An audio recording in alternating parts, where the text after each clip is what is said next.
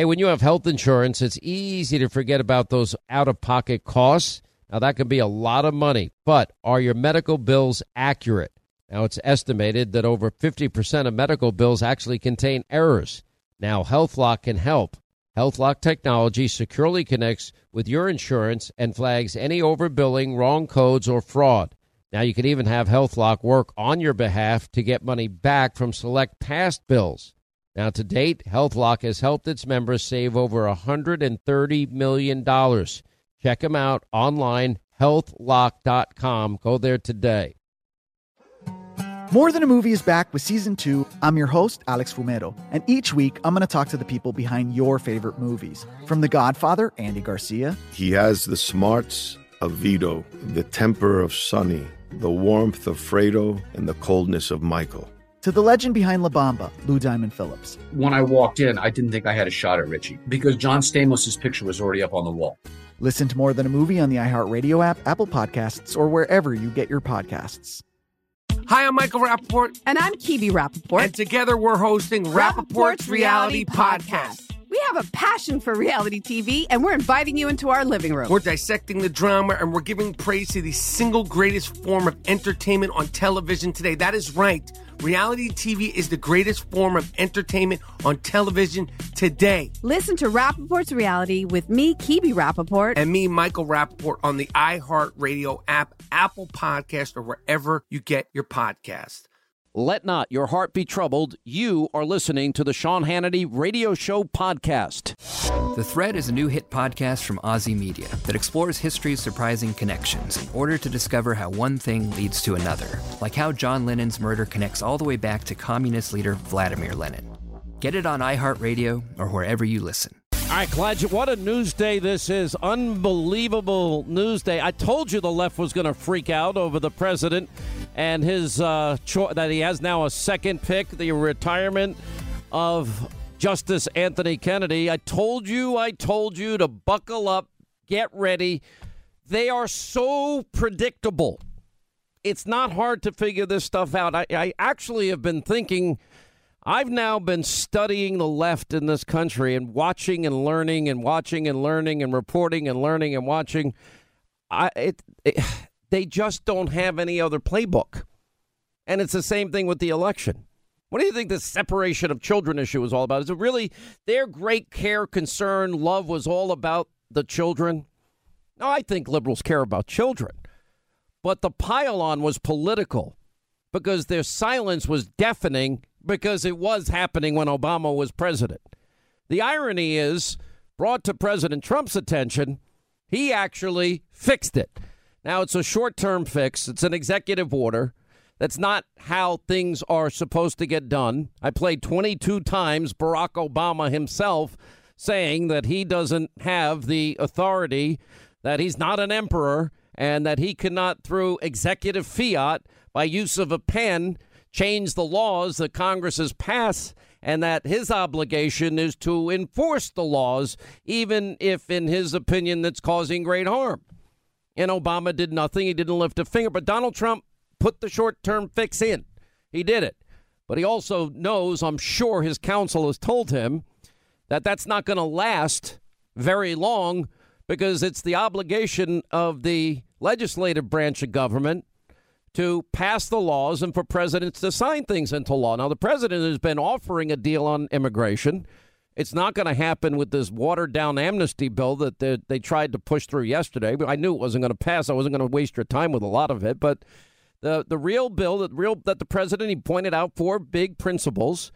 He wants the funding for the wall up front. To me, that's the biggest, most important item.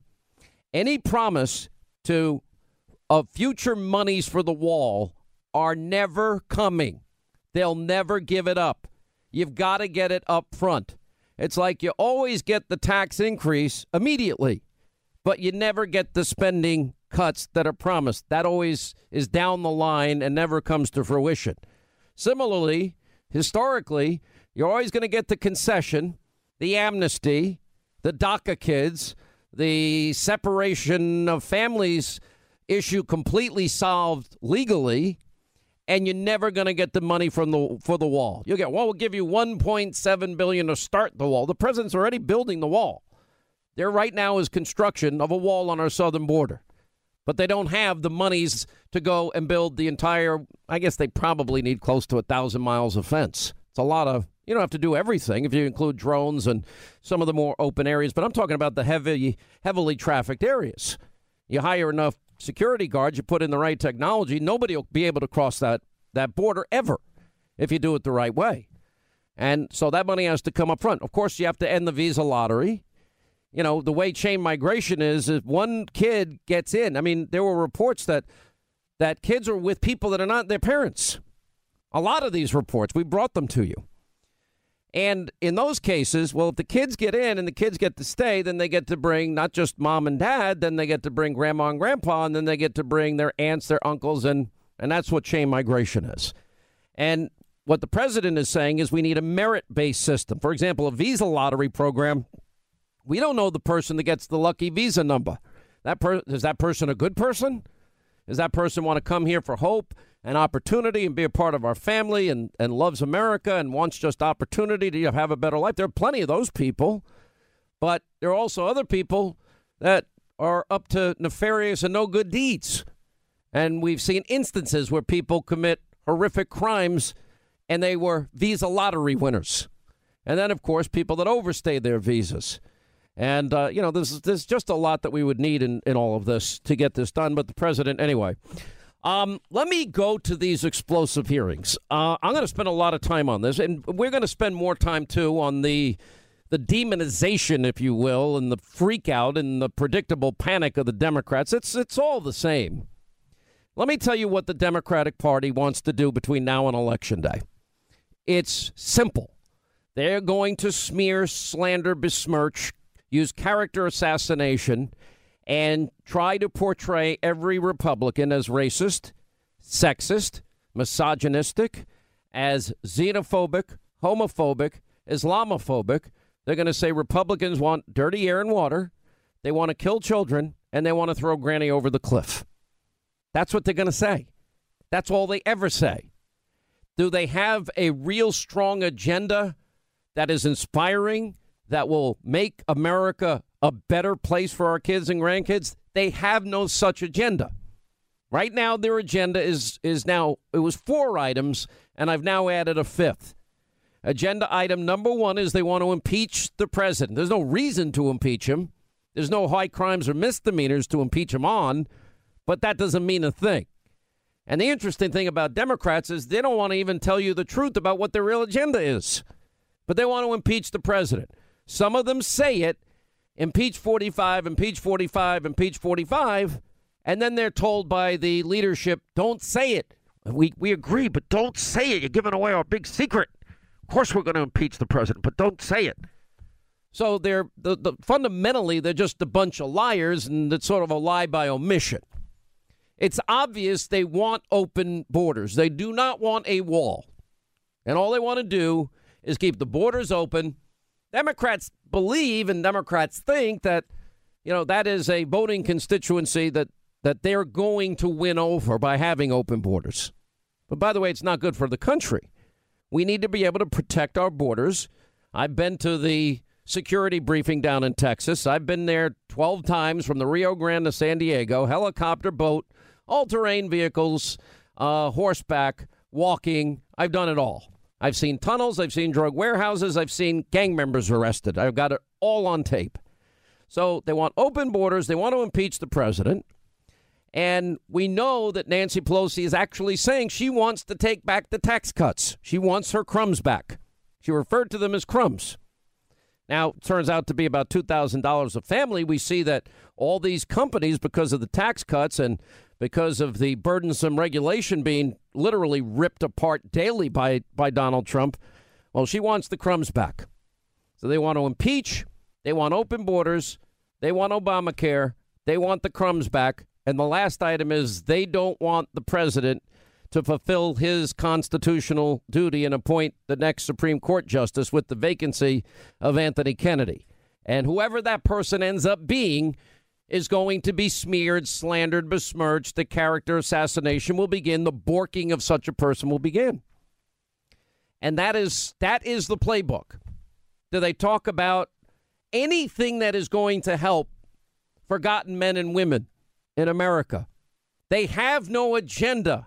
There's nothing. And that's what makes, for example, this election, you know, the loss of Joe Crowley and the victory of this woman, Alexandria uh, Ocasio Cortez. By the way, she recently was a bartender, which, you know what, I did that for a living. I actually respect it. It's a hard job, harder than people would think, and especially if you want to be good at it. She has the most radical left wing views. There was a New York Post, Stephen L. Miller um, editorial today, uh, op ed today. Radicals rule. Bernie's left wing disciples take over the Democratic Party. Comrade de Blasio, he picked Bernie Sanders to swear him in for a second term. A sign, much like groundhogs, signaling six more weeks of winter that the heart of the Democratic Party was changing, even if Bernie himself refuses to acknowledge that he belongs to it. And then you've got this big, it was a political earthquake here in New York. Joe Crowley was the guy that Democrats were looking to in the House to maybe be the next speaker instead of Nancy Pelosi. Now, they've all tried to blow this whole thing off. Governor Cuomo of New York, you know, denied that that Cortez uh, victory here had any bearing. He's going up against, you know, that actress from Sex in the City, Cynthia Nixon. She's running for the governor of New York. I mean, it's crazy. And he was asked about, well, I think this is apples and oranges. I think what you saw in the Crowley race, this was a minority community, largely in this district, that is afraid, that is angry. And Miss Ocasio Cortez, is that how you say Ocasio Cortez? I think so. Did a very good job of connecting with them. City Council Speaker in New York, Corey Johnson, saying that he attributed to a very low turnout, then backtrack saying, Well, I didn't mean it in any way to downplay her victory or the amazing grassroots driven momentum of her campaign. Nancy Pelosi said that they made a choice in one district Let's not get yourself carried away as an expert on demographics and the rest of that. It's not to be viewed as something that stands for anything else. Well, she actually stood up for herself and said, Yeah, it does, actually. Yeah, it really does. And this is your Democratic Party. This is the party of Maxine Waters, obviously. By the way, we're getting some breaking news that there was a shooting at the what's called Capital Gazette newspaper in Annapolis, Maryland. The Baltimore Sun is now reporting. Uh, we have multiple deaths also being reported, and the sheriff is saying the multiple fatalities in a newsroom shooting. Oh, good grief. So scary. The suspect, though, has been apprehended, according to the sheriff, and uh, we'll continue to follow that story. Uh, it's so sad that there are so many sick, demented, and evil people in this world. It really is sad. You know, imagine you go to work and this is what you're dealing with today. Some crazy person comes in. And I, am not turning this into a gun debate. I know that's where the media will be in 30 seconds from now. That's not it. You know, as I've always said, I mean, honestly, I've been saying now for days that something horrible is going to happen because of the rhetoric Really, Maxine? You want people to create, call your friends, get in their faces, and, and Obama said that too. Get in their faces, call them out, call your friends, you know, get protesters, follow them into restaurants and shopping malls and wherever else she said. There's somebody being airlifted out now as we actually speak. Thank God for those helicopters, the airlift helicopter guys. I, I met a guy in the lobby the other day at Fox, and I saw that he had, uh, you know, he had he was dressed as a paramedic, and it said this is what he did. I forgot the actual phrase for it, and I said like you take organs and you do this, and he goes they do it's airlift. That's what it was. They do airlift rescue all the time. You know my buddy Neil Boortz? He's like a plane enthusiast. He's a plane nut. You always ask me to go up in his planes. I'm like, I'm not getting in that stupid little tiny plane of yours with you driving it. He said, Are you out of here? And he's actually semi. He's actually a very good pilot. He really is and I, I give him a lot of credit. I'm not letting him fly me in that little itsy bitsy little thing. And then he's got a loop diddy loop plane that he wants me to go on because he wants to see if he can make me puke and I'll have like a hidden camera in there, Hannity puking on Boortz's plane. But in all seriousness, these guys, you know, we got another helicopter now dropping down to hopefully save somebody's life. Thank God we can do this for people. And those people are amazing. I mean, Neil Boortz, by the way, does this. He he he'll fly, you know, body parts. All right. Well, NBC is now reporting four fatalities. Apparently, the suspect is in custody. This is at the Capital Gazette newspaper in Annapolis. All right, there's been a uh, shooting. Capital Gazette newspaper. It's in uh, Annapolis. The sheriff there has said there's been multiple fatalities, uh, but the suspect apparently has been apprehended. We have no context as to why this has happened. Also, a report that a shotgun was in fact used in this particular shooting. And uh, we're also learning that the Baltimore Sun is now taking safety measures uh, in regards to what's going on there. But what we know is the shooting took place at the Capital Gazette newspaper in Annapolis, Maryland. It was a paper that is owned by the Baltimore Sun. The AP is they're saying multiple people are confirmed shot. The sheriff is confirming that there have been multiple fatalities, and we now believe uh, this just crossing the wires. The Daily Mail saying four dead, twenty injured. We'll update you as more information becomes available. Um, we don't know the reason why. You never really know, except that we know that there's absolute pathetic evil in the world and, and horrible, horrible people that have no respect for human life at all. Um, I'm going to set this up, and in the next half hour, we're going to start playing this for you. Uh, I'm going to give you the list. Rosenstein complaining today that I'm not hiding anything. Uh, I've been told by a really good source, Rod Rosenstein apparently is talking about me and doesn't like me and uh, was complaining fairly bitterly about me. Now, I don't know if that fits into the same thing. He was asked today if he had threatened some of the staffers. I talked to one of the, one of the ones that he did get angry, and you could see flashes of his temper today on display. And Rod Rosenstein did, according to my source, Gregg Jarrett's sources, Sara Carter's sources, that he lost it and said, Well, I'm going to subpoena your emails. And then he joked about it. Oh, I can't subpoena emails. Like, well, that's not the point of any of it. Anyway, so he was there today. Uh, the House has passed a resolution to force Rod Rosenstein and the DOJ to hand over all documents. I think the president's probably at some point going to have to step in. Gowdy tells Rosenstein, finish the hell up. And we see that uh, apparently Peter Strzok was kind of muzzled by FBI attorneys yesterday. We got some key information on that and uh, all the other details and some of this incredible audio uh, that we're going to get to. And uh, we have the latest in the meltdown over the Supreme Court now, selection and opening of the president. Uh, everything I predicted about Borking and Clarence Thomas uh, like attacks, they're all coming. Buckle up. And it's an election year. All right, we have more details. Um, not good, actually, on this uh, shooting that has taken place. Glad you're with us. 25 now till the top of the hour. If you're just joining us, there has been a shooting reported uh, at the what's known as the Capital Gazette newspaper. It's in Annapolis, Maryland. It's it's one of the smaller papers that's owned by the Baltimore Sun. Uh, we now can confirm that multiple people have been shot, maybe as many as 20, according to the Daily Mail. There have been multiple fatalities. We believe four dead as of now. Uh, apparently, a newspaper intern tweeted out, Please help us. And Fox is reporting that authorities believe that they have the one and only suspect. But as we speak, they're checking and they're being extraordinarily cautious uh, as it relates to the potential of other shooters and, and maybe even potential bombs. So they're not given the all clear yet. They have no reason to believe that.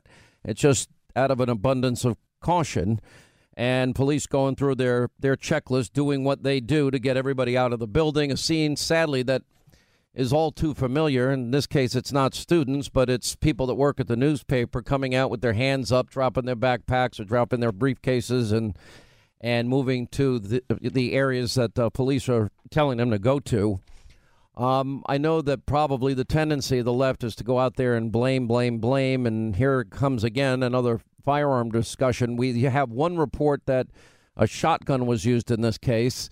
It seems like every shooting there's another different type of style or weapon that has been used. You know, or it's the case of where people make these these bombs up. I think their intentions are what and their hatred and whatever sick political agenda some of them may have, or no agenda, just pure hatred or ideology uh, that drives people to do horrible things to innocent people. It's just uh, always sad to see all of this. Um, in an unrelated story, we do have uh, um, literally a mob. NBC News reporting nine people arrested uh, this morning after federal officers in riot gear got moved into uh, moved in to clear the entrance of the U.S. Immigration and Customs Enforcement Service, one of their holding facilities in Southwest Portland. The ICE facility had been closed since Wednesday eh, after the protest group calling themselves Occupy ICE PDX set up camp. Their goal was to shut down the Immigration Enforcement Agency, and at approximately 5:30 a.m. today, federal law enforcement officers initiated a law enforcement action to reopen the federal facility. And Federal Protective Services spokesman Robert Sperling said in a prepared statement, quote, you know, officers cleared the entrances to the building and arrested eight people who were taken to the federal courthouse in downtown Portland. The ninth was taken into custody later in the morning. Activists said that they were representing the National Lawyers Guild. Uh, there has been, when it comes to crazy, there has been a lot of crazy lately. You know, you, you think of, you know, just go back and think of Sarah Sanders goes to a restaurant with her family and not only is asked to leave, but then they ask, then they the owner follows the family. Sarah and her husband and children went home. They were just probably rightly disgusted. And then the owner of that red whatever restaurant goes the Red Hen, the Red Hen restaurant. Sure, they're doing a booming business. They could just throw people out that have good money. Never understood that for anybody. If I'm in business, I'm there to serve you. I'm not there to ask you what your politics are. If I'm in business, I want to give you the best service I possibly can. If I'm in business, I assume your money's green, regardless of whatever your political point of view has to be happens to be. This just breaking, by the way. President Trump was briefed on the shooting incident at the Capital Gazette newspaper and their offices in Maryland. He offered his thoughts, his prayers for the victims, and the POTUS now is on his way back to Washington, D.C. after stops in North Dakota last night in Fargo and then stopping earlier today in Wisconsin. So he's on his way back to the White House. We'll see if the president uh, talks later today uh, about this. But and then you think of Maxine Waters' rhetoric and Cory Booker's rhetoric. And then you think of not just Sarah Sanders, but look at what they did to Pam Bondi the other night. Pam Bondi on the show, they literally, big guys surrounding her. She's with her boyfriend. They're calling her the A, B, C, D, E, F, P words and everything in between. And they're taunting him. Are you going to let her let us call her a boo? Are you going to let us call her a boo? You're not going to do anything, tough guy, blue eyes? I guess he has blue eyes. And for his sake, you know, imagine the position you're in. Your blood's boiling. They're provoking a fight. I think anybody's natural instinct is to want to stand up for yourself. But if Pam Bondi's boyfriend does just that, then he's the one that gets in trouble. So you got Sarah Sanders, you got Pam Bondi, you got Secretary Nielsen, and Secretary Nielsen is she's run out of a restaurant, and then her, they're protesting outside her her home, and they're outside of Stephen Miller's home. Well, it mostly seems women and children. Then you got psychos like Peter Fonda saying, "Oh, let's put the 12-year-old son of Melania and President Trump in a cage." Uh, with a bunch of pedophiles, and basically talks about raping Secretary Nielsen sick, twisted, ugly times. And then you got the encouragement factor. And, you know, let's let's let's listen to Maxine Waters and, and what she has to say. Unbelievable. Listen to this. You got that? Maxine Waters is telling people, go confront them in restaurants. Let's confront them in malls. Let's confront them in department stores. Let's go after everybody here. And then Cory Booker wants to be president. He's saying the same thing. And I'm here rallying now. You ain't seen nothing yet. Already, have members of your cabinet are being booed out of restaurants, who have protesters taking up at their house, who's saying no peace, no sleep. No peace, no sleep. And guess what? We're going to win this battle because while you try and quote the Bible, Jeff Sessions and others, you really don't know the Bible. God is on our side. On the side of the children, on the side of what's right, on the side of what's honorable, on the side of understanding that if we can't protect the children, we can't protect anybody. And so let's stay the course.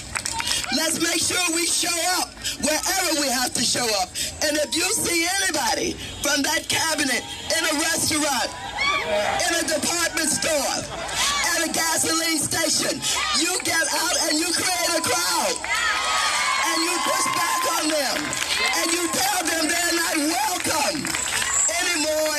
If I saw an administrator administrator uh, in a uh, uh, out and about, uh, I, there's nothing wrong with, with confronting that person, uh, but not to lead with love and to do it in a way uh, that is more reflective of the values that we are trying to reject in our country is unacceptable to me. God is on our side. Show up wherever you see them. Member of the cabinet. You know, get a group of people together and then confront them. Get a crowd, confront them at a department store, restaurant, at a gas station. You're not welcome anymore. The Democratic Party of today. Well, it's happening. Now, I don't think in any way, shape, manner, or form, I don't want any liberal taking my words out of context. This is very separate, very apart from what we don't know any of the details, except that we now know that multiple people were injured. We think as many as 20. And we have about, we believe, four fatalities in this newsroom shootout. This is separate and apart. Very separate, very apart. We don't know what's what's behind that, but we do know this. What Maxine Waters is advocating for is extraordinarily dangerous. If you're going to do what now has happened to Secretary Nielsen and Attorney General Pam Bondi of Florida and Sarah Huckabee Sanders, and you're going to say these things about the president and about his wife and about his daughter and about his granddaughter and about his son, we've got a big problem in this country. And separate and apart, again, from what other news we're covering today. Somebody is going to get hurt or worse as a result of this insanity. Because why? You disagree? And it's all happening. This is that it's not happening in a vacuum. The left has not recovered from Donald Trump's victory. That's when they had the women's march. That's when Madonna said, I thought an awful lot about blowing up the White House. That's when Ashley Judd went and lost her mind. And then it kind of calmed down because they're all excited and they kind of believed for a long time that Robert Mueller was going to get rid of the president for them. And then the uh, other issue is Donald Trump, they didn't expect this type of success after eight years of Obama and his economic statistics. That's why they have nothing to run on. That's why Democrats are running on a very simple platform with no vision. Impeach Trump, keep open borders, keep Obamacare. Of course, they want their crumbs back, and don't let anybody that Donald Trump appoints become a Supreme Court justice. Five things now that they're banking on. Nothing that would help the American people. And they're going to lie, distort, propagandize, misinform, make stuff up like they always do racist, sexist, homophobic, xenophobic, Islamophobic. They want dirty air, water, kill children, and kill grandma. Tell me where I'm wrong. And they're going to bork whoever gets chosen. They'll try to bork that candidate. All right, back to the other story today. Rod Rosenstein complaining, I'm not hiding anything. Let me play one cut, the shorter cut of Jim Jordan from uh, today. And this is Jim Jordan just grilling Rod Rosenstein and FBI Director Wray, uh, and on a whole variety of issues, including uh, I'm not hiding anything. I got a whole list here of things he's hidden. Like, Mr. Gowdy talked about how long this investigation is going on, how long there's been a special counsel. We started asking for information in July of last year and some of that is still not given still has not been given to the congress still not has been given to this committee the committee charged with defending the, the, judiciary committee. So i appreciate what you do. I just want the information and we're so frustrated that there is now a resolution on the floor of the house in just a few minutes that will be voted on. Yeah, time of the gentleman has expired. Uh, mr. Rosenstein will be allowed to respond. I don't have any control over what resolutions you vote on sir and you i know feel you free to do that. If you're interested in the truth mr. Jordan the truth is we have a team of folks. They're trump appointees and career folks and they're doing their best to produce these documents. Director Wray explained to you the process. He's got hundreds of people working around the clock trying to satisfy these requests. So whether you vote or not is not going to affect it. You're going to get everything that's relevant that we can find and produce to you. I, I support this report, sir. I'm not trying to hide anything from you. Oh, yeah, I'm not trying to hide anything. Okay, well, I have a list of things. Peter Strzok's uh, smoking gun. Yeah, the one that says we'll stop him. No, he hid that. Yeah, why didn't they release that bombshell? You know, we'll stop them. We'll stop Trump. Or Rod Rosenstein's DOJ withheld the fact that Strzok was a personal friend of uh, Judge uh, uh, Contreras.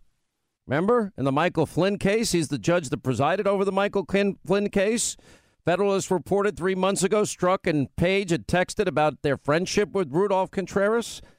Those texts were deliberately hidden from Congress, and those messages Page and Strzok discussed uh, Strzok's personal friendship with this guy and how to leverage that friendship in an ongoing counterintelligence matter.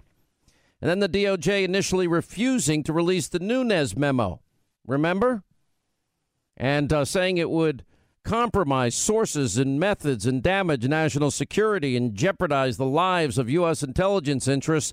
And then when the uh, White House finally pressured the DOJ to authorize the release, none of those excuses were true. The Nunes memo, which the DOJ was so desperate to conceal, begging Paul Ryan not to release it, revealed the completely unverified Steele dossier was the bulk of information, unverified, uncorroborated, presented in the FISA application, the original application, and subsequent applications. And the DOJ never told the court the dossier was bought and paid for by Hillary Clinton. Most important part of the FBI's argument before the FISA court. Then they, for example, they tried to hide from Congress the fact that the two most important investigators on both the Hillary, well, fix being in and the the destroy Trump Russia probe were vehemently anti-Trump. Mueller quietly shoves Page and Strzok out the door, and apparently he never even read the text messages. And they had already spent months on Mueller's team, the lead people. House investigators started demanding explanations. Why were they cut loose? The answers are vague, suggesting they left for personal reasons. That was a lie.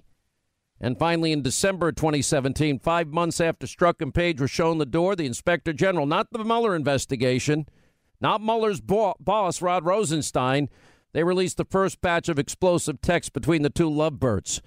And Rosenstein, who told the House today that he'd never try to hide anything from Congress, stonewalled Congress on everything. The most explosive evidence in the entire biggest abuse of power in our history scandal. Now there's a resolution passed in Congress today to force Rosenstein to hand over these documents, or he's going to get impeached. Gowdy screaming, finish the hell up today. Then we find out the FBI muzzled Strzok yesterday during the key House uh, testimony because the FBI counsel in the room instructed Strzok not to answer many questions. What's the point of that? Whole thing has been a big cover up and he's smug and just and you saw his arrogance on display. And we'll play the exchange later with uh, Jim Jordan. All right, well, following this story, we don't have any updates. Multiple fatalities, maybe as many as 20 injured in uh, Annapolis, Maryland. Thoughts and prayers go out with to everybody. All right, glad you're with us. Hour two of the Sean Hannity Show. Write down our toll free telephone number. It's 800 941 Sean.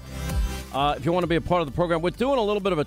It's frustrating because there's so much news. Changing gears a little bit, I really wanted to get into, uh, and we had booked for the uh, whole hour here. There were explosive hearings on Capitol Hill today with Rod Rosenstein and the FBI director uh, Wray, and I mean people like Jim Jordan and Matt Gaetz and Ron DeSantis were absolutely positively amazing.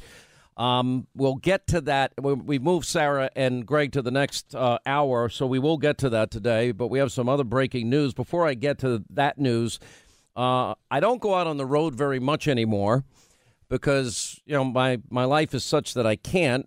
It being Fourth of July week next week, I was planning to take off, but as uh, as one of the things I wanted to do is I really want to get out because nobody's telling stories that we're telling on this program every day, and I have three appearances that I'm going to be making next week. One is in Fort Myers. It's all up on my website, Hannity.com. It's Monday at 10 a.m. It's going to be at the Sanibel Harbor Marriott. You just you have to register, or you're not going to get in. You have to RSVP.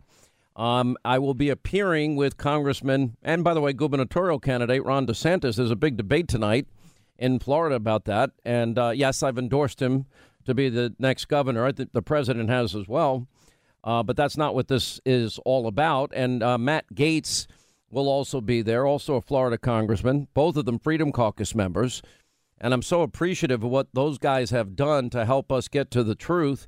And really, the people that I trust the most in Washington, you know, it starts with Mark Meadows and Jim Jordan. And then you've got guys like Ron DeSantis and Matt Gaetz that are phenomenal. Uh, so anyway, that town hall is it's going to be open. We're going to talk about everything, and it's going to be myself, Ron DeSantis, and and Matt Gaetz, those two congressmen. Then we're all going to go to Tampa, Florida, and at two o'clock we're going to be at the Marriott Waterside in Tampa. By the way, a beautiful place. And then we have an evening. We're doing a morning with Hannity at 10 o'clock. That's Sanibel Harbor Marriott. Then we have an afternoon event Again, the three of us, Congressman DeSantis, Congressman Gaetz, and me. It's in Tampa at the Marriott Waterside in Tampa. And then we have an evening with Hannity, Congressman DeSantis, Congressman Gaetz, and that is going to be in Pensacola, Florida at the New World Landing event space. All of the information is on Hannity.com. This is not about raising money. We're not even charging. It's absolutely free, but you have to register and uh, we look forward for many of you if you can come out. Um, all right, we have the latest on the shooting here. Let's. we don't expect this, uh, even though it's very early on, to be a, a very uh, or have major casualties uh, or, or, several hundred casualties. So, uh, but we, we do have injuries. I can confirm that. Uh, I'll get you as much information as possible. I just don't want to give you guys inaccurate information at this point. So that's the only reason that I can't provide more. So. Yeah, so once the uh, once the building is secure, we'll give more information whether the suspect is in fact in custody, that building is secure, and we'll make sure we give everybody a quick briefing on the extent of the injuries and how many injuries. At this point, one of the main messages that we want to get out to the public is one, avoid the area. Okay, we have a lot of police officers here from our jurisdiction. We're very thankful for other jurisdictions, Annapolis City Police Department, Maryland State Police, Howard County, federal agencies. Everyone has came here to make sure that we get as many people safe safe as quickly as possible. So we're asking family and friends to uh, meet at the Annapolis Mall. If you need to meet up with a friend or a loved one that was inside that building, a reunification center has been set up inside the Lord and Taylor inside Annapolis Mall. So we're asking everyone to respond to Lord and Taylor. We have officers there that will assist you with meeting up with friends and family. So that's the biggest message we want to put out right now. Uh, we're doing our very best to get the building secure, and uh, we should have information for you very shortly. And as soon as that building's secure, we'll be able to provide more information. We appreciate everybody's patience and uh, doing everything that we can to get everybody out safe. Thank you, Ryan. Lieutenant, can you tell us? Uh, um, can you tell us? That's Lieutenant Ryan Frashure. That's, that's what Ryan has to say. What you understand about this? Yeah, unfortunately, at this point, I don't have any information on the suspect. Uh, at this point, we believe that it is one suspect, uh, but again, that's one of the many things that we have to go through in our checklist to make sure that that building's secure. We need to make sure that there is just one suspect. We need to make sure that there's no other people that are suspects or that help this individual, and we need to make sure that there's no type of, uh, of bombs or anything inside that building. So all those things we have to think about to make sure that people are safe inside that building. So again, our number one priority is getting people from that building outside safely and reuniting them with their families. Once that building's secure, we can provide more information and the investigation will begin and we'll be able to get a lot more details. Lieutenant, you said you have? I can't confirm exactly how many injuries. Uh, I, I, do know that we do have injuries. Uh, that was first called in. So uh, again, we don't anticipate this being some type of a, of a mass major casualty with hundreds of injuries, uh, but we do have injuries, and so uh, we're doing our very best to make sure that those people receive care that need care, and you know we're doing our very best to make sure everybody else is evacuated out of there. So right now we're prioritizing. offices in there, plus the captain. Is it in the Capital newsroom or, or one of the doctor's offices or what? Yeah, I, I, can't confirm an exact location inside that building, but I can tell you was inside 888 Bestgate Road, which does in, in, house several different types of businesses. So uh, I hope to have more information on that very soon. Again, uh, I just want to make sure that all the information that we pass along is accurate uh, since it involves uh, such a serious incident. So we want to make sure that that information is accurate that gets out there to the public. So. Thank you, everybody. Lieutenant Frashure released everything that he can right now. We'll give you an update as soon as we can. Thank you, guys. All right, we got. All right, that's Lieutenant Ryan Frashure. Um, it's so sad. Uh, we're gonna we're gonna continue to update this all throughout the day here. What we have is a shooting now reported at the Capital Gazette newspaper in Annapolis, Maryland. It's it's one of the subsidiaries, or it's owned by the Baltimore Sun.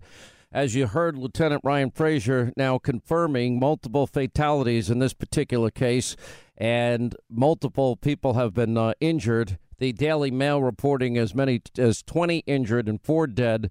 And what we're told is the first sign of this is a newspaper intern tweeting, please help us. And uh, then authorities, of course, believe that they have the one and only suspect. As you just heard, though, Lieutenant Frashure, you know, rightly pointing out, they have a checklist that they've got to go through. They've got to make sure that there's no bombs in that building. They've got to follow that checklist to the to the letter. Uh, they believe they have the one and only suspect, but they also want to make sure that nobody was assisting the shooter in this particular case and no other people were involved in all of this. And they have a right order that they are now going through before we can get any more information, and that is to get people to safety and fully and completely scour that in, entire building and going through the checklist, getting everybody out and getting everybody to safety and getting everybody they can reunited with their families. Fox 5 in Atlanta is saying that uh, that federal law enforcement is saying it's still active and ongoing, which seems to be conflicted by what Lieutenant Ryan Frashure just said just seconds ago. Uh, we have one person definitely in custody that is believed to be the shooter. Apparently, the shooter shot through a glass door. There was an earlier report today, not confirmed, and, and we're not rushing to be first here. We're rushing just to pass on information uh, due to possible change that uh, it was a shotgun that was used in this particular incident. The Baltimore Sun is pointing out that agents with the ATF are also on the scene in Annapolis, providing support to all the local law enforcement guys. And the Bureau of Alcohol, Tobacco, Firearms can help tracing weapons, conducting interviews, and, and all sorts of other assistance. Um, now, we have another story that is just breaking. We don't have a lot of details on it, but we'll, we'll give it to you. The New York Police Department They've confirmed to Fox News that they are taking precautionary measures and have mobilized personnel to all major news outlets in their jurisdiction after this newsroom shooting in Maryland.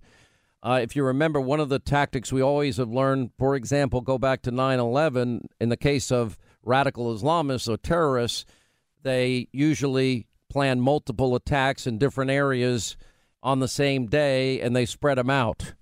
So everybody should really be on high alert all across the country today. And our prayers are with everybody in that newsroom. Uh, and while it's not connected in any way, I'm not suggesting it's connected in any way. The incendiary rhetoric that we have been hearing and the calls to confront people in restaurants and at gas stations and department stores and the incidents that we have seen with Sarah Sanders and Secretary Nielsen and Pam Bondi, and of course the tweets threatening the president's son and and threatening Secretary Nielsen and even the granddaughter of the president. Things are getting way, way too hot and out of control. Again, separate and apart from what happened here. And it's a little scary. And the idea that you have elected officials telling people to basically get your friends and confront them and confront them and confront them. Well, what are you supposed to do when somebody gets in your grill and in your face? look at the Pam Bondi situation. Her boyfriend is with her. Hey, blue eyes, you're going to let us call your girlfriend a bleep, bleep, bleep, bleep, bleep? because she's a bleep, bleep, bleep. What guy isn't going to want to step in and shut their jaw shut? Um, it's a natural feeling, and it's. But if if the boyfriend of Pam Bondi took the bait, he's going to be the one that gets in trouble. Dan Bongino is with us, former Secret Service agent, NRA TV contributor, host of the Dan Bongino Show. Jonathan Gilliam, author of the best-selling book Sheep No More. Um, I think both of you would agree. I mean, I don't know how Pam Bondi's boyfriend did it. He absolutely did the right thing, but at some point, doesn't it become, you know, when somebody gets in your face like that, tries to provoke you that way, that that in and of itself legally is simple battery? Dan, go ahead.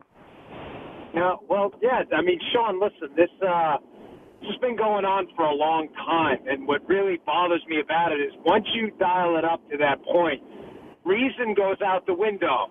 Uh, I mean, you know what I'm talking about. Whatever you're involved in, like, uh, whether it's uh, a boxing or any kind of martial arts training, you know, you lose, you kind of lose reason after a while. When people start dialing stuff up and you get to this, you know, in your face and screaming, and then it turns into pushing, and then pushing turns into, you know, God forbid something else later on.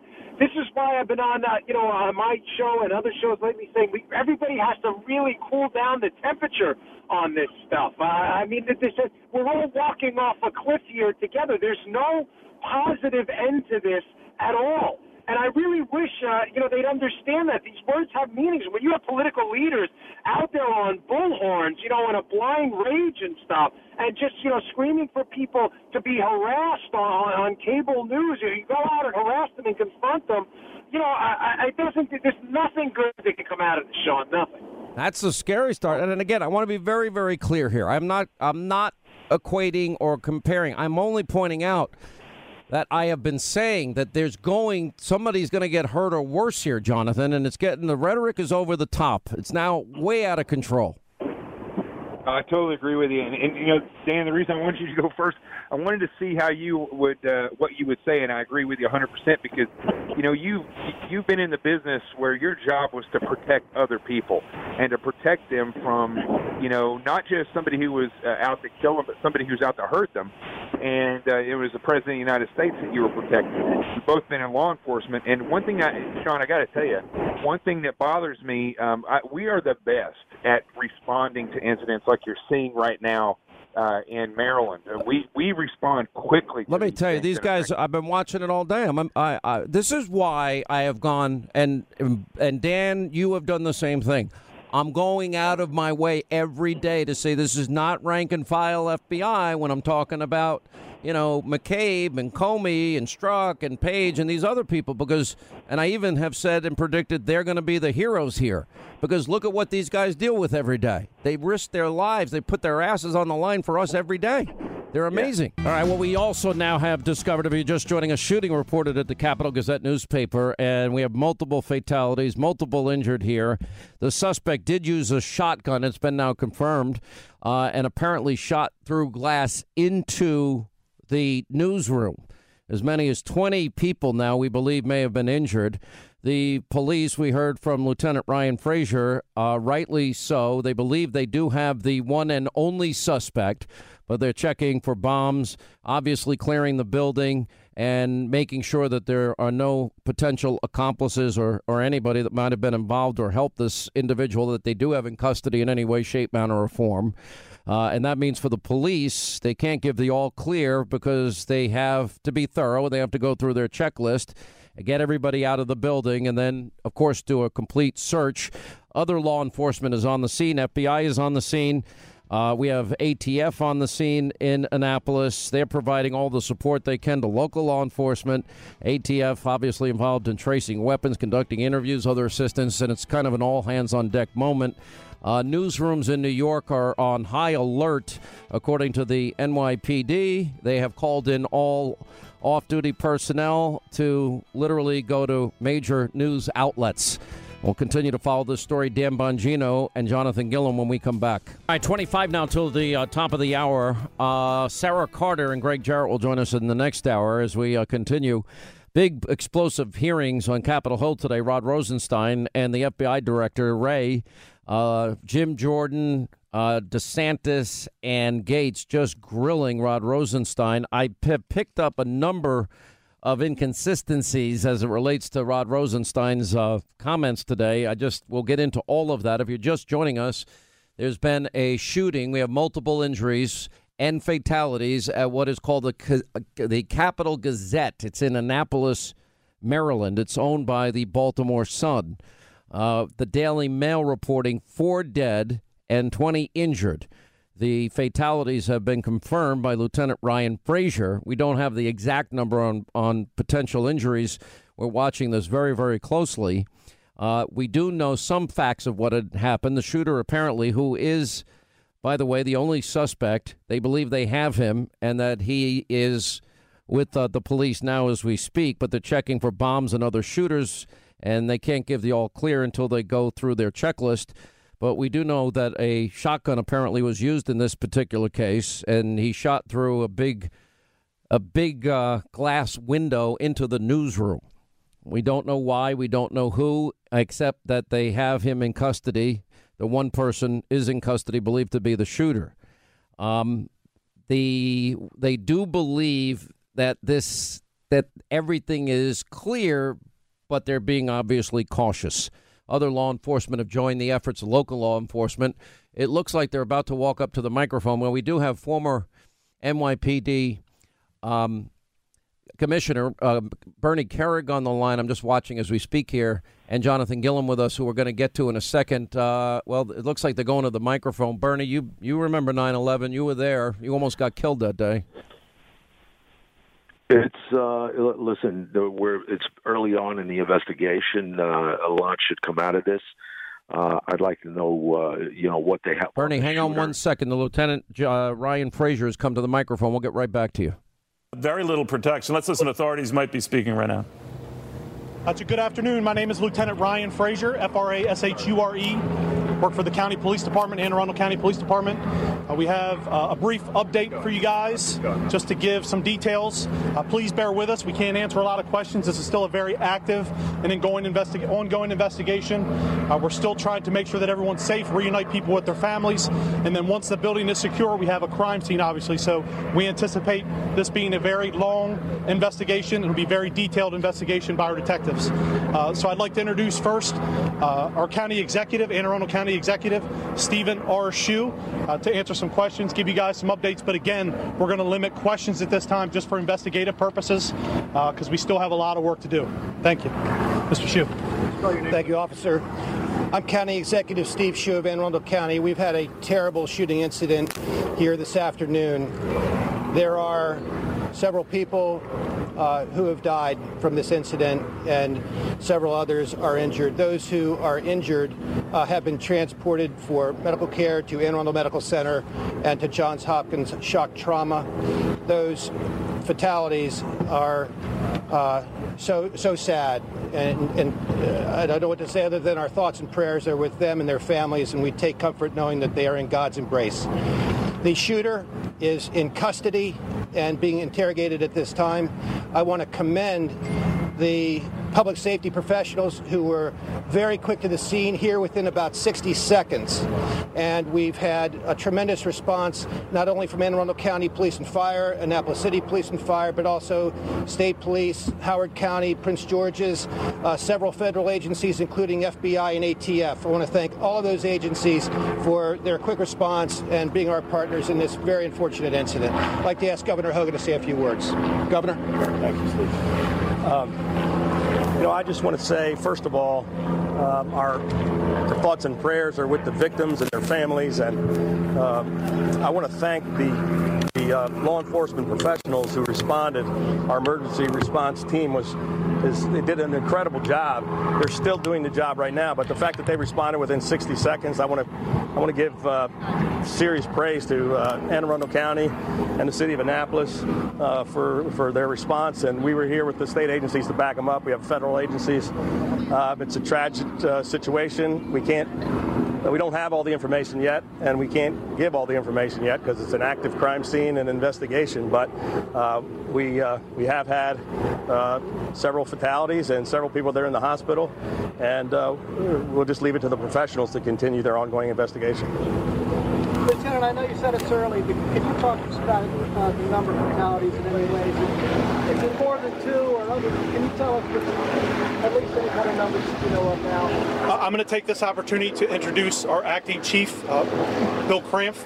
Uh, he'll answer some questions, but again, please, uh, it'll be very brief. You know, we want to make sure that the information we put out is accurate. So, uh, you know, there's a lot of people involved here, so we want to make sure that information is accurate, and we don't want to say anything that'll ruin the investigation. So the suspect is still being interviewed by detectives, but again, I'll introduce our acting chief, William Krampf. Good afternoon. As you can see, this is a very fluid scene. You can see that we have over 10 plus allied agencies assisting with Anne County Police. The investigation has just started. So, as Ryan has said, we're going to be quite a while determining what occurred, why it occurred, and how it occurred. But as the governor mentioned, we were here quickly. We came into the building very quickly. We received a call as an active shooter. We do have fatalities and we do have serious injuries. We also have many, many uh, witnesses that are being interviewed, and we have a um, an area over by Lord and Taylor that um, the witnesses can reunite with their families. We have we are asking them to contact their families so that they can come and um, assist them with getting home safely. As Ryan mentioned before, our criminal investigation division has one person in custody. That person is at our criminal investigation division down in Crownsville, and we will be um, speaking with that individual uh, quite frequently and well shortly, I should say, um, and get the information. The building is uh, secure from a tactical standpoint. That means that um, right now we believe that there are no other shooters in the building, but it is not. It has not been cleared from an investigative standpoint. So uh, once the uh, QRT and the members of a SWAT team leave the building, the investigators will go in, and then we will start the process of putting the investigation together. Does the shooter appear to be known to police or to the Capital Gazette employees? Anything we can tell us about Yeah, right, right now we can't confirm exactly where the shooting occurred throughout that building. Uh, the Capital Gazette building is inside that building, along with many other Do you have any numbers on businesses and casualties? doctors' Do you have any numbers on casualties? Uh, not at this point, not at this time. sir. Are you- are you- are you- Did your officers interrupt the shooting? Where did you apprehend the suspect? Our officers were on the scene very, very quickly. I think it was around 60 seconds or, or a minute, minute and a half. Um, and, and they did engage the suspect, and that's when he was taken into custody. So it occurred very quickly. Just one second. That was, uh, again, just for everybody, that was our acting chief, William Krampf, K R A M P H. And I'd like to introduce uh, the mayor of Annapolis City, the city of Annapolis, uh, Mayor Gavin Buckley. How you doing? Um, so, how you doing? Um, so uh, uh, the city uh, sends its uh, uh, love and thoughts for all the families that have been affected by this. All right, let me jump in horrible from here. Uh, as you just heard, they- they're really being very careful, rightly so, because this is an active crime scene at the moment. But they have confirmed several people have died. There's been several fatalities, and in fact, several other people have been injured, multiple injuries. John Hopkins uh, Emergency Trauma Center active and involved. It's one of the, the great hospitals we have in the country, actually. The shock and um, and recovery part of the process for those who have been shot. Uh, we can add a few more details. This they gave us that the, the police responded in 60 seconds. I mean that is a remarkable response time. Uh, it's almost they were right. It's almost like they were right there. Um, probably lives were saved as a result, as the story eventually becomes known.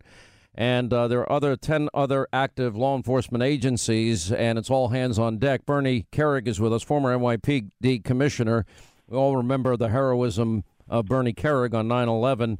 Uh, Bernie, I think they, they're doing everything right, saying everything right. This is what they have to do at this moment, and really they, they don't want to go out too early with details in case they're wrong. Yeah, I think a couple of things stand out to me, Sean. One, uh, they're not mentioning or talking about an act of terrorism. Uh, although you do have federal agencies that responded. You had the FBI and the ATF, from what I saw online. Um, two, that the building is cleared by EOD and SWAT. Uh, it's not cleared for a crime scene. If they got there within a minute to a minute and a half, that means the officers that engaged him were extremely close. They must have been on the block or somewhere around that building.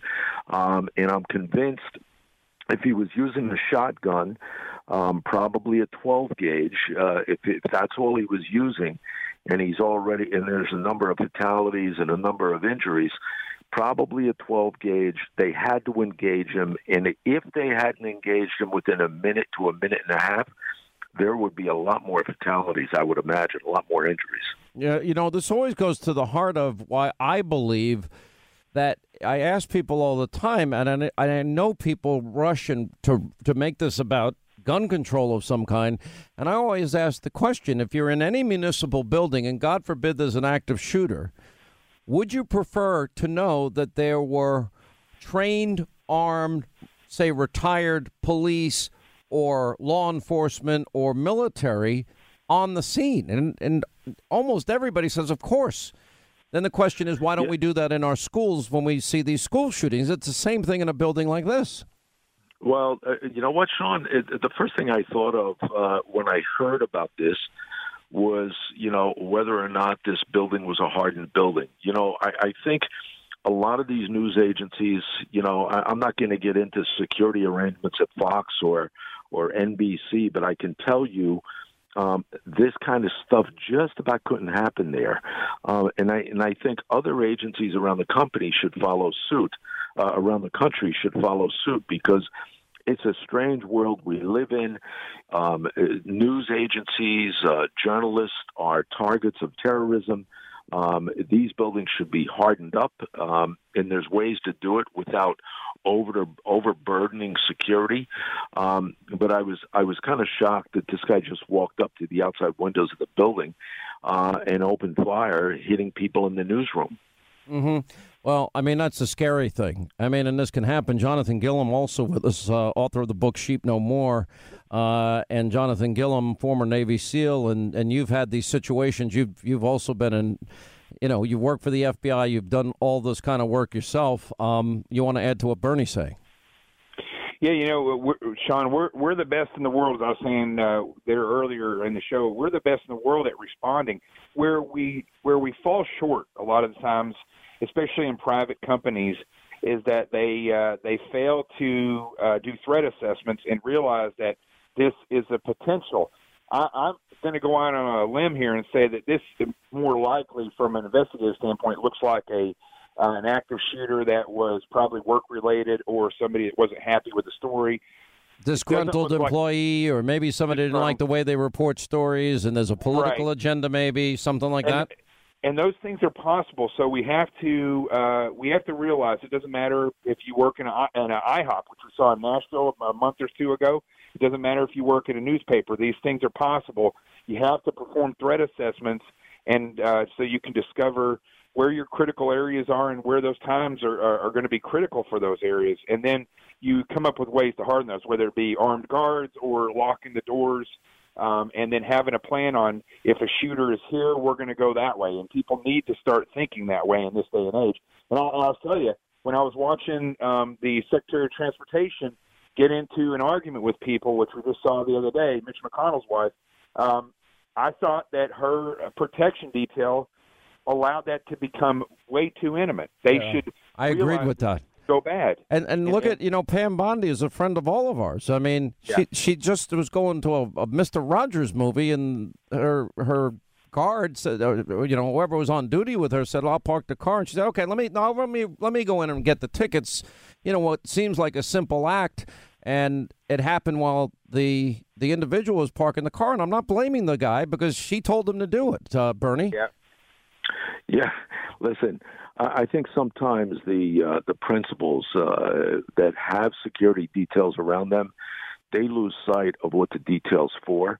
Um, you know, you're they don't have days off. They want to go to the beach, the security should be there. They want to go to the movie theater, the security should be there. It only takes a matter of minutes that you could run into a problem, and if the guy or woman is not there with you, you're going to have a problem. And I want to say, with regard to the Mitch McConnell thing, if I was responsible for the detail that had her, uh, had him and her, uh, his wife, um, I'd have issues with that detail. Um, the, she, they were definitely put in harm's way. They shouldn't have been near those people. Those people should not have been on her property. Uh, I, I was pretty disturbed by that. I was very disturbed by it. I mean, that's such a good point. All right, well, if you guys can stay with us just a bit longer, we will get into the fiery hearings that took place earlier today. I promise in our final hour. All right, now five dead. That's the only update we have. Multiple uh, injuries in this newspaper shooting. If you're just joining us, uh, it's an ongoing active cr- uh, crime scene. Police are believe that they do have the one person responsible in custody, but they're doing their due diligence. Explosive hearings on the Capitol Hill today. That's next. Mr. Rosenstein, why are you keeping information from Congress? Congressman, I am not keeping any information from Congress that it's appropriate. In a few minutes, Mr. Rosenstein, I think the House of Representatives is going to say something different. I don't agree with you, Congressman. I don't believe that's what they're going to say, and if they do, they'll I be mistaken. I disagree, but I think I think in a few minutes the House of Representatives is going to go on record saying you haven't complied with requests from a separate and equal branch of government, that you haven't complied with subpoenas, and you got seven days to get your act together. I think that's what's going to happen in a few. And that's just not, that's not Jim Jordan. I think that's the House. I think that's a majority of the House of Representatives. In just a few minutes, I think that's going to happen. And I want to know why you won't give us what we've asked for. Sir, I certainly hope that uh, your colleagues are not under that impression. That is not accurate, sir. And you It is accurate. We have caught you hiding Mr. information. Chairman, can we Mr. allow the witness to Rosenstein. answer? Let me make this one point, then I'll let Yes, you Mr. answer. Jordan, I'd like let me, to let answer me make your this one point, sir. where we've Can I caught you answer your hiding information. accusation, Then you sir? can answer. Why did you hide the fact that Peter Strzok and Judge Contreras were friends? Why did you redact that in the documents you gave to us? Peter, I mean, Judge Contreras kind of important. FISA court judge. More importantly, just as importantly, the judge that, that uh, heard Mike Flynn's case. Why'd you try to hide that from us? Mr. Jordan, I appreciate you giving me the opportunity to respond. I've heard you make those sort of allegations publicly on TV. It's I got the, And, and I if you got it let right me respond, sir, It's redacted. I am the Deputy Attorney General of the United States. Okay? I'm not the person doing the redacting. I'm responsible for responding to your concerns as I have. I have a team with me, sir. It's just a fraction of the team that's doing this work, and whenever you brought issues to my attention, I have taken appropriate steps to remedy them. So your statement that I'm personally keeping information from you, trying to conceal information. You're the boss, Mr. Rosenstein. That's correct. And my job is to make sure that we respond to your concerns. We have, sir. All right, that's from the hearings uh, earlier today. We are going to play uh, Look Who Is in the Studio. Am I allowed to mention who you are? It's, it's cool.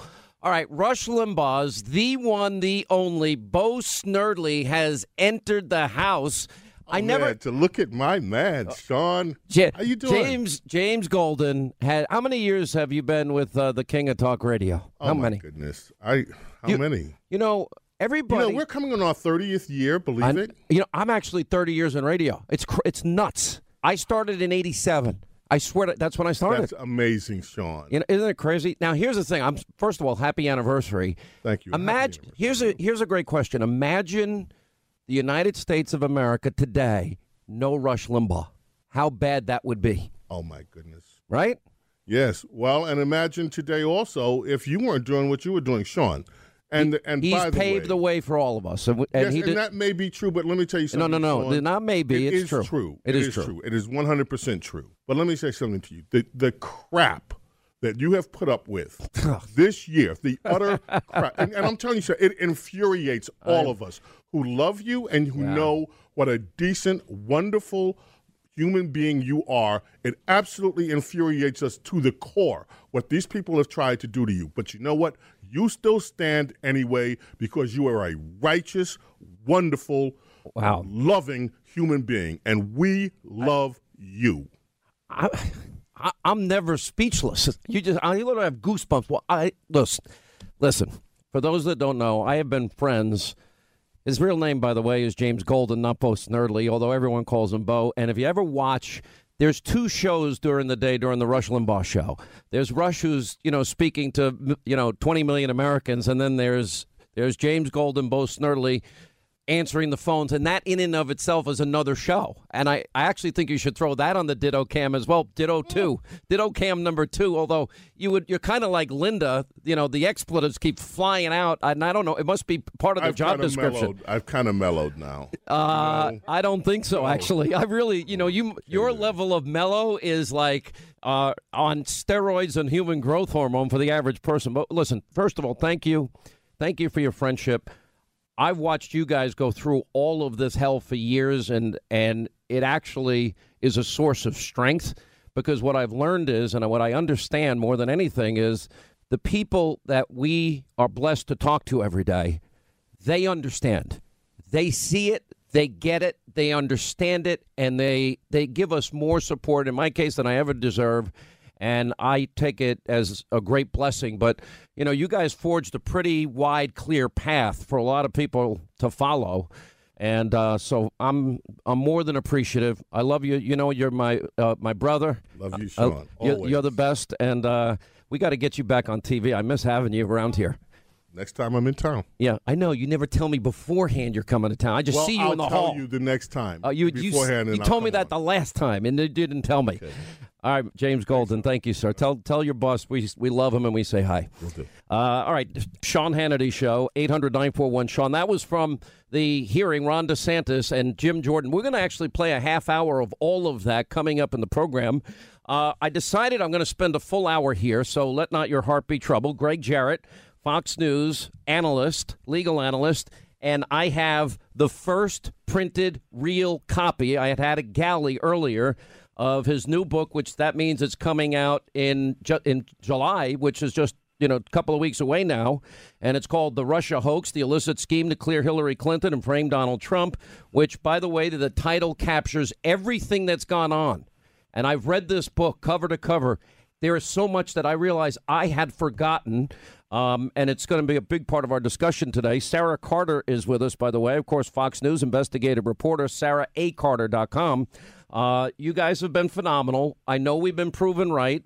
And we watched today the House resolution to force Rod Rosenstein's hand in terms of turning over Russiagate documents. He has big fights out there today. Sara, we'll start with your report. Um, I thought this was an explosive day. That's why we're going to play a half hour of it at the end of the show. It was explosive. It was incredible to see what what we have known has been going on all along behind the scenes actually play out before the public. You know, to see Rod Rosenstein um, have to answer the questions that behind the scenes uh, Jim Jordan, Trey Gowdy, and others have been fighting tooth and nail for. Chairman Nunes as well. Uh, these documents are so important to them. And I can tell you this, Sean. You know, although Rod Rosenstein denied and denied and denied that he was um, trying to hide anything from Congress. I know from sources that I've spoken to, both at the DOJ and the lawmakers, along with the investigators, that that's just not the case. That he has done everything in his power to stymie and stonewall the congressional oversight committees from finding the information. And and he knows this.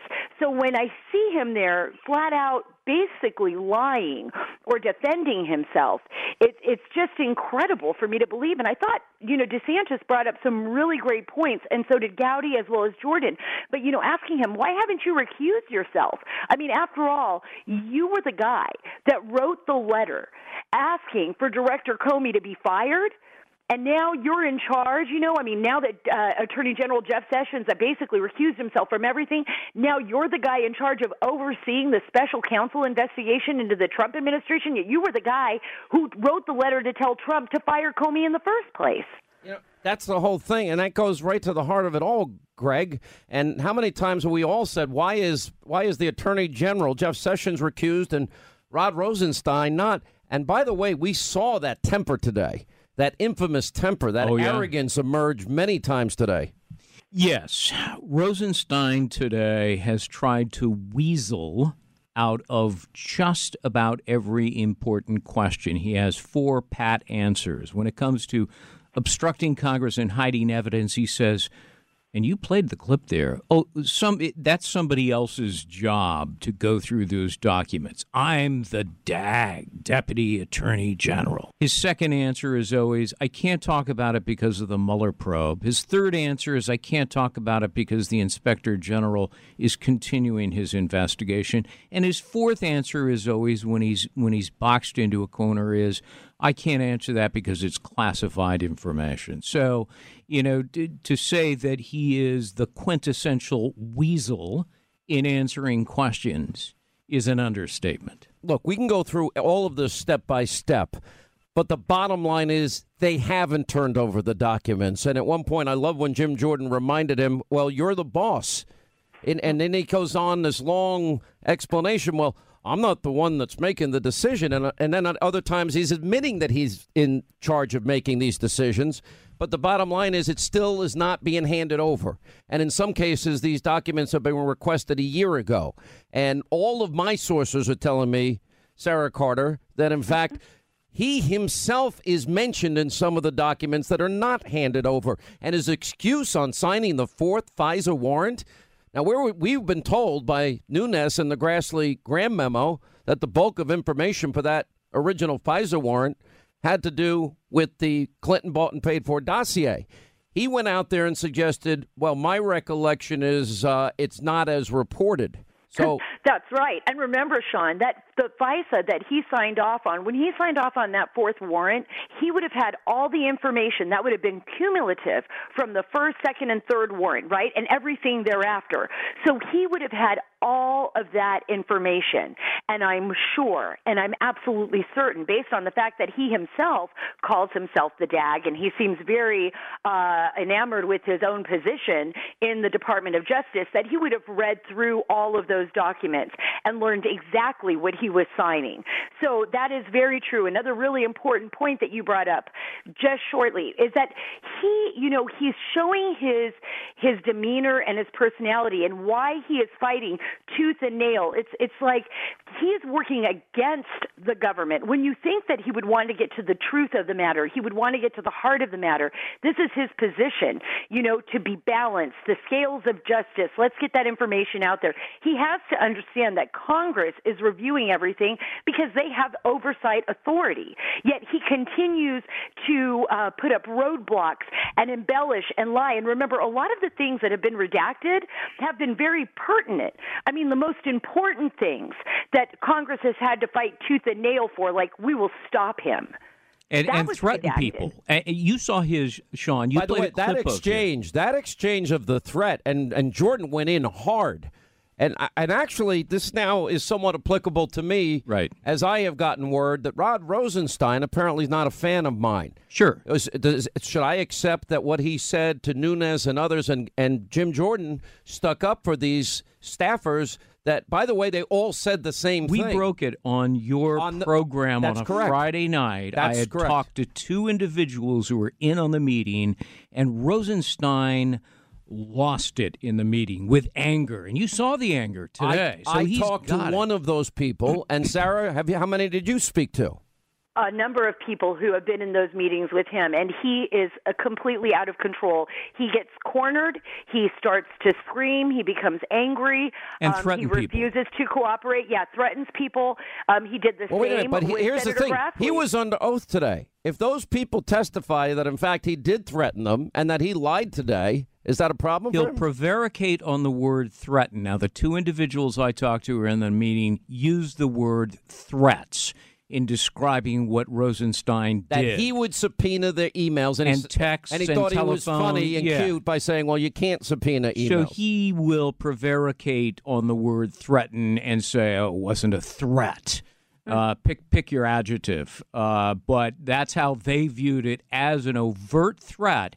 That if you don't drop this uh, request for documents, uh, Rod Rosenstein am going to subpoena your texts and your emails and your telephone records. That is an unconscionable abuse of power. All right, listen, stay right there. We're going to keep them for the full hour. Sara Carter and Gregg Jarrett. We got a lot of ground to cover here. Right, as we continue, Sara Carter and uh, Gregg Jarrett are, are with us. Let's go back to the threat issue if we can, Sara, because I, Gregg spoke to two people that were there. I spoke to one person, heard from another person that one was hearsay, but one directly there. And apparently, this is an infamous temper. And by the way, now apparently my name uh, didn't come out of Rod Rosenstein's mouth in the most pleasant way. What do I have? Well, you're certainly not. You're certainly not. Uh, he's not one of your fans, Sean. That's for sure. He's he's upset about the fact that a lot of this is being exposed, and it's being exposed on your well, show. what, well, what are they going to do, Sara? They're going to shut me up? Are they going to shut you up? Are they going to shut up Gregg Jarrett? Is that what their plan is? They're they going to subpoena our emails and try and go after us? Because it sounds a little scary what he said to those staffers. It is. It is, and uh, it is concerning. And I would, you know, I would have told you years if this would have come up years ago, I would have said no. But look at what happened even during the Obama administration. They were subpoenaing all kinds of information from reporters and uh, James Rosen at Fox News. I mean, they were not only listening to his phone calls. This was the DOJ, but they were listening to his parents' phone calls. You know, um, so this is this is not unheard of. Uh, it, it depends on what they think they're going to get from it. Are are you talking to anyone that they're interested in? Can they make that an excuse to go after your information? Uh, so it is concerning. I think that for But Sara, haven't you been told that you've been unmasked? Let's be on. Let's now have an honest discussion here. Yes, I mean absolutely. And haven't have you heard that I have been unmasked?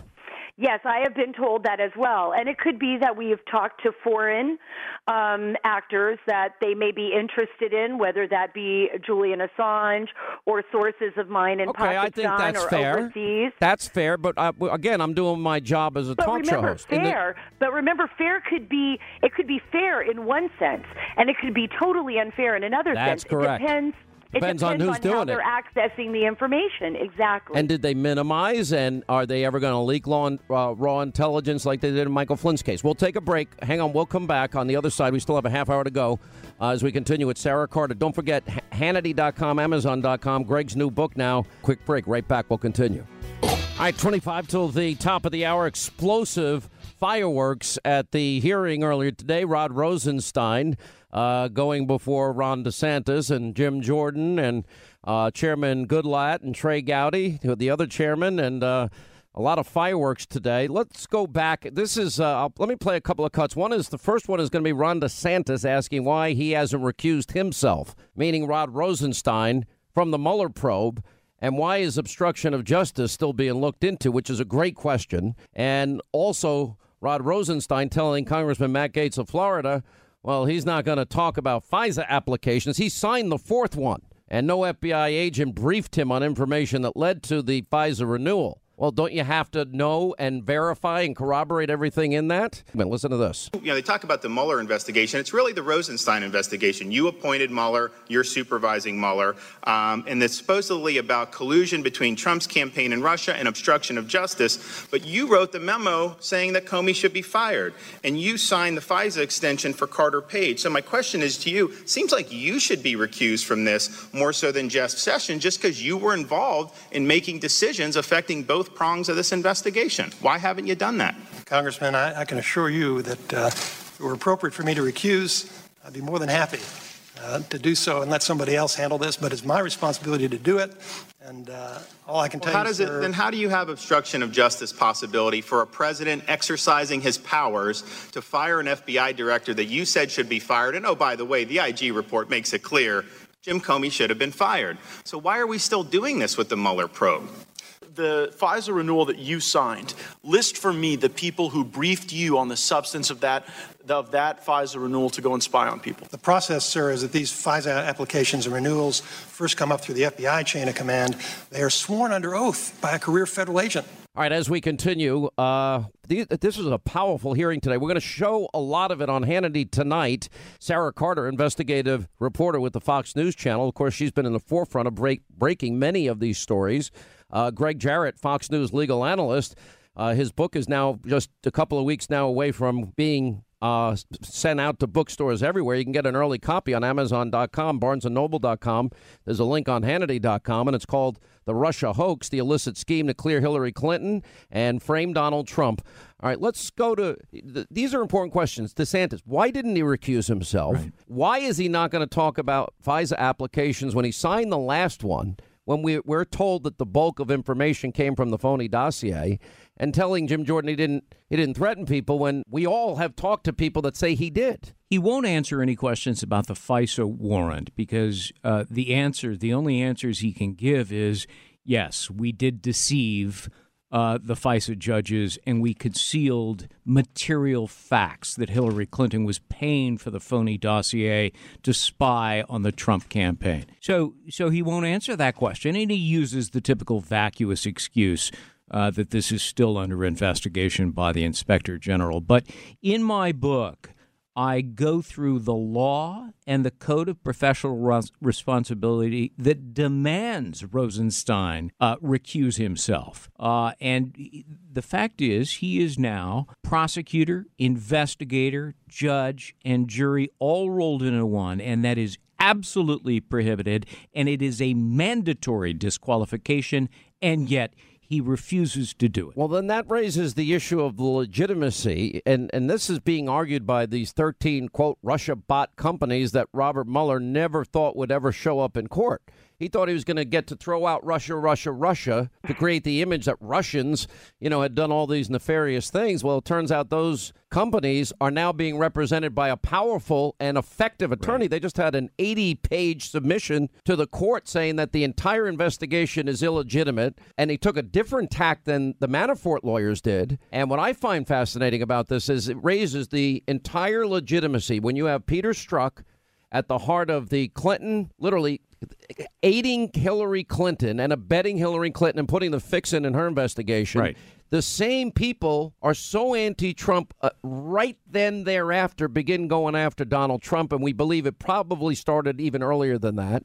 And that raises the question of the whole legitimacy of the investigation from the get go, because I think an argument can be made, and I'm asking you legally here. Can you say it was tainted from the beginning? Oh, absolutely. And I mean, is that an effective argument in court? Oh, it, it, it certainly is. Isn't it curious that one guy and one guy alone, Peter Strzok, is the lead investigator in the Hillary Clinton email case, and he's the one who sat down at his computer and changed the language to exonerate her. Hmm. Uh, and isn't it interesting that then, on the very same day that Hillary Clinton is cleared, the FBI is meeting with Christopher Steele, the British spy who fabricated the dossier. And isn't it interesting that once the Trump Russia collusion case morphs into the Robert Mueller special counsel case, yet again, the lead investigator is Peter Strzok. You know, Sara, I can't say it any better than that. I, I no? think the argument is extraordinarily powerful that if it is tainted from the outset, that the whole thing needs to be thrown out. It's fruit of the poisonous tree, right? Uh, and that's that's what we're seeing here. I thought uh, Gowdy said it great today, and I found his quote right here. But he said, "We've seen the bias. We need to see the evidence. If you have evidence of wrongdoing by any member of the Trump campaign, present it to the damn grand jury.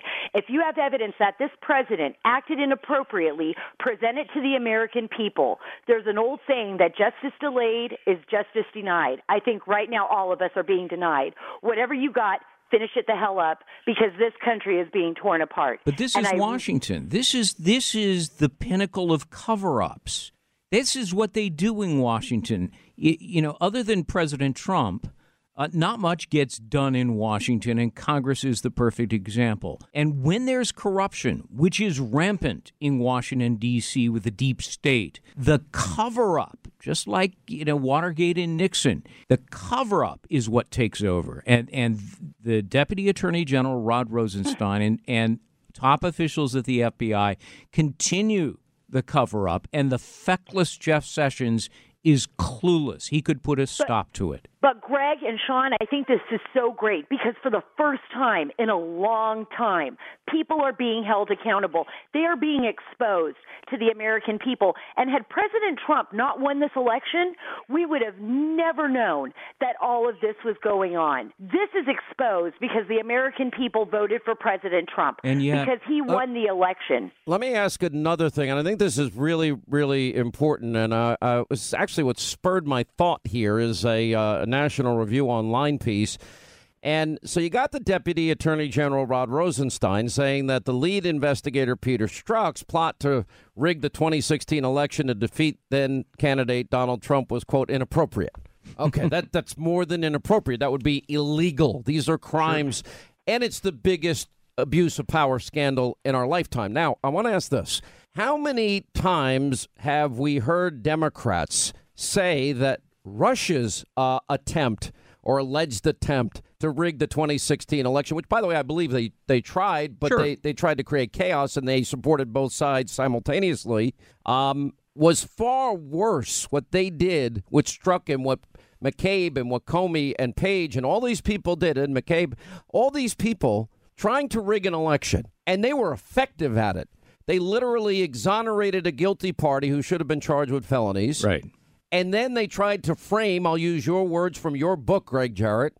They tried to frame the other candidate and bypass the will of the American people. And they've been on this witch hunt ever since. Sure. This is to undo the election, to undermine democracy. Uh, and, and James Comey, if you go start at page 190 of the Inspector General's report, and he admits he wrote two months before he cleared Hillary Clinton uh, a statement which said she he had found she is she was grossly negligent 110 times representing 110 classified documents. A month and so he's asked about that and he said well yes i wrote the statement but i don't remember writing those words that she was grossly negligent how how can you not remember that moment that you memorialized in writing your finding that the presidential candidate, the then odds on favorite to be the next president, had committed rampant felonies. But Comey can't remember it. And so a month later, there's a whole discussion for a month between McCabe and Comey and Rybicki and Baker and Strzok and Page, and they're all in on it and they they say, well, you know, we, we need to change the language here if we're going to exonerate Hillary Clinton. So a month after Comey writes his statement, they sit down at Strzok's computer, and the electronic data is there, and it's in on page 193 of the Inspector General's report. And, you know, with Lisa Page leaning over his shoulder, he makes the critical change that allows Hillary Clinton to get off scot free and continue to run for the White House. I mean, I, this is unbelievable. unbelievable to me. All right, take a break. We'll come back more with uh, Sara Carter, more with Gregg Jarrett. 800 941 Sean, our toll free telephone number. You want to be a part of the program. All right, as we continue, Sara Carter and Gregg Jarrett are back with us. Gregg's book, by the way, The Russia Hoax, the illicit scheme to clear Hillary Clinton and frame Donald Trump, now just weeks away from being released. You can get an early copy on Hannity.com, Amazon.com, and BarnesandNoble.com. You know, um, Bob Goodlatte, I thought had a very interesting opening statement. I'll throw this to you, Sara. That he, he talked about the church committees. I actually wrote about this in a, my first book, Let Freedom Ring. The church committee established on a bipartisan basis. It was Senator Frank Church, 1975, reviewing the CIA, FBI, NSA surveillance abuses, including improper surveillance of Martin Luther King Jr. and other prominent individuals. And the committee conducted a review of what was insidious monitoring of political activities of citizens that were just exercising their First Amendment rights. And the church committees and you know findings resulted in the passage three years later of the Foreign Intelligence Surveillance Act, FISA, and which is an attempt to balance the need for secrecy and do surveillance and all the things. But these there are very specific obligations when you have a FISA application. One is it's got to be verified. It's got to be corroborated. Uh, you must. It's pertinent that you tell a FISA judge if a political opponent paid for the information. You can't just say an asterisk. Oh, it might have a little political taint to it, which is what they did. Mm-hmm. And FBI protocols similarly demand that level of of scrutiny before you go ahead and get a warrant to violate somebody's Fourth Amendment rights. And That's it right, happened it four be- times. That's right, and it has to be renewed. You know, every 90 days they have to renew the FISA application. And in order to renew the FISA application, not only do you have to have the information that was previously proven true to the FISA courts or that you presented to the FISA courts, but you have to have further evidence to prove to the FISA courts that you need to continue monitoring this person. So it's a very stringent requirement. And, you know, Frank Church and those hearings were incredible during that time because they exposed what was going on in our country and the fact that our intelligence communities and as well as the FBI, it was it was also the NSA, CIA, FBI, that they had this enormous amount of power and this ability to spy on people, political opponents, people, civil rights leaders. I mean, it shook our country to the core. You remember when Yeah. James? You remember when James Clapper testified? He lied under oath.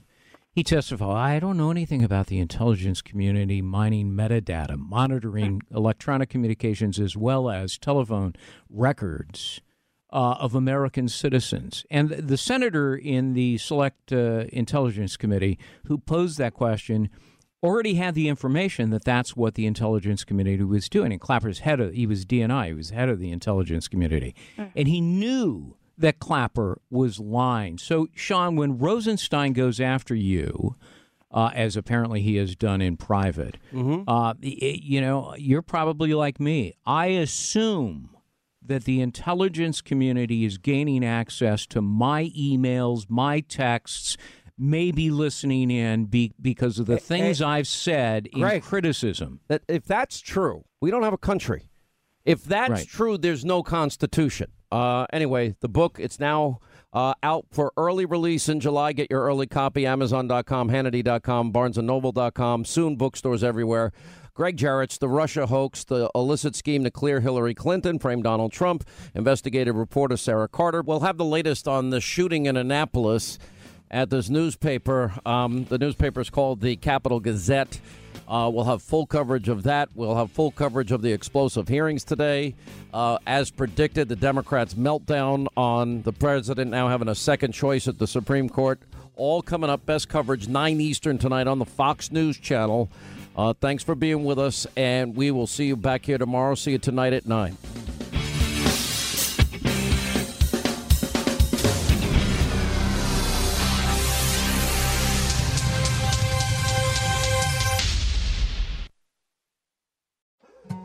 More Than a Movie is back with season two. I'm your host, Alex Fumero, and each week I'm going to talk to the people behind your favorite movies. From The Godfather, Andy Garcia, He has the smarts of Vito, the temper of Sonny, the warmth of Fredo, and the coldness of Michael.